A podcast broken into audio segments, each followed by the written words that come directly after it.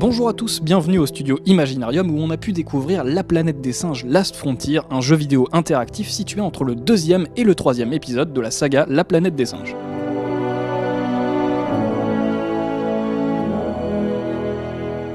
Une combinaison 40 à 50 capteurs collés sur tout le corps et on est parti. Première étape, la mise en place du costume, soit environ 10 à 15 minutes.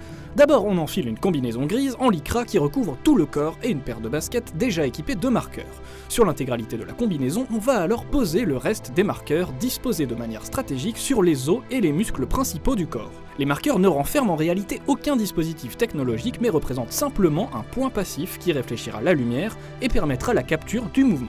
Nous avons ensuite rendez-vous avec deux acteurs et formateurs professionnels en ce qui concerne la performance capture dans ce qu'ils appellent le volume c'est-à-dire la scène, l'espace de jeu entouré de dizaines de caméras qui pourront capturer le moindre mouvement du comédien.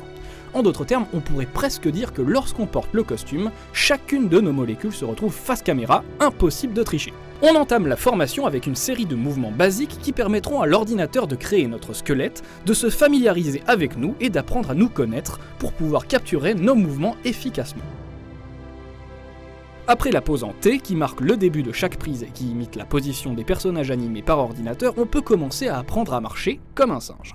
Un peu étrange au début, mais les deux formateurs sont là pour nous faire oublier les caméras. En gros, ça consiste à se déplacer avec les pieds en parallèle, les jambes légèrement repliées comme si on était à cheval, le torse avancé vers l'avant et les bras relâchés.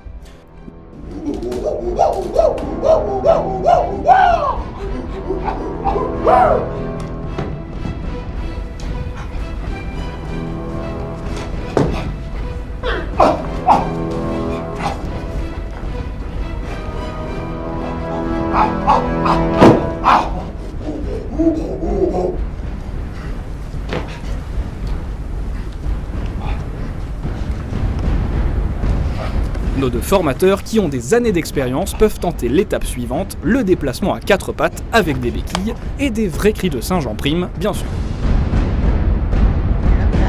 So performance capture, the technical crew, the specialist, and the actors, we work together collaboratively. There is no e- room for egos in performance capture, which is wonderful.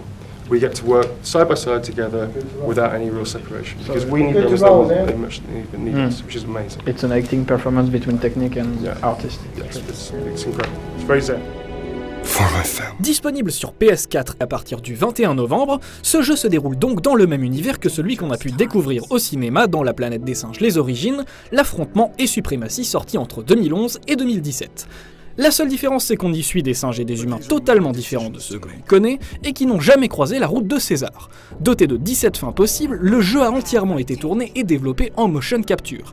Il invite le joueur à se fondre dans une nouvelle histoire et à la façonner lui-même en prenant des décisions, en faisant des choix parfois cornéliens, seul ou avec ses amis, qui influenceront le destin des personnages.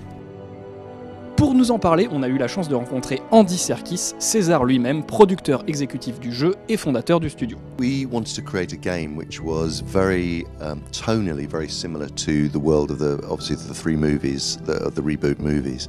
Um, so it feels like you're part of that storytelling, but it's not. It's not just a, a, a game of the movies.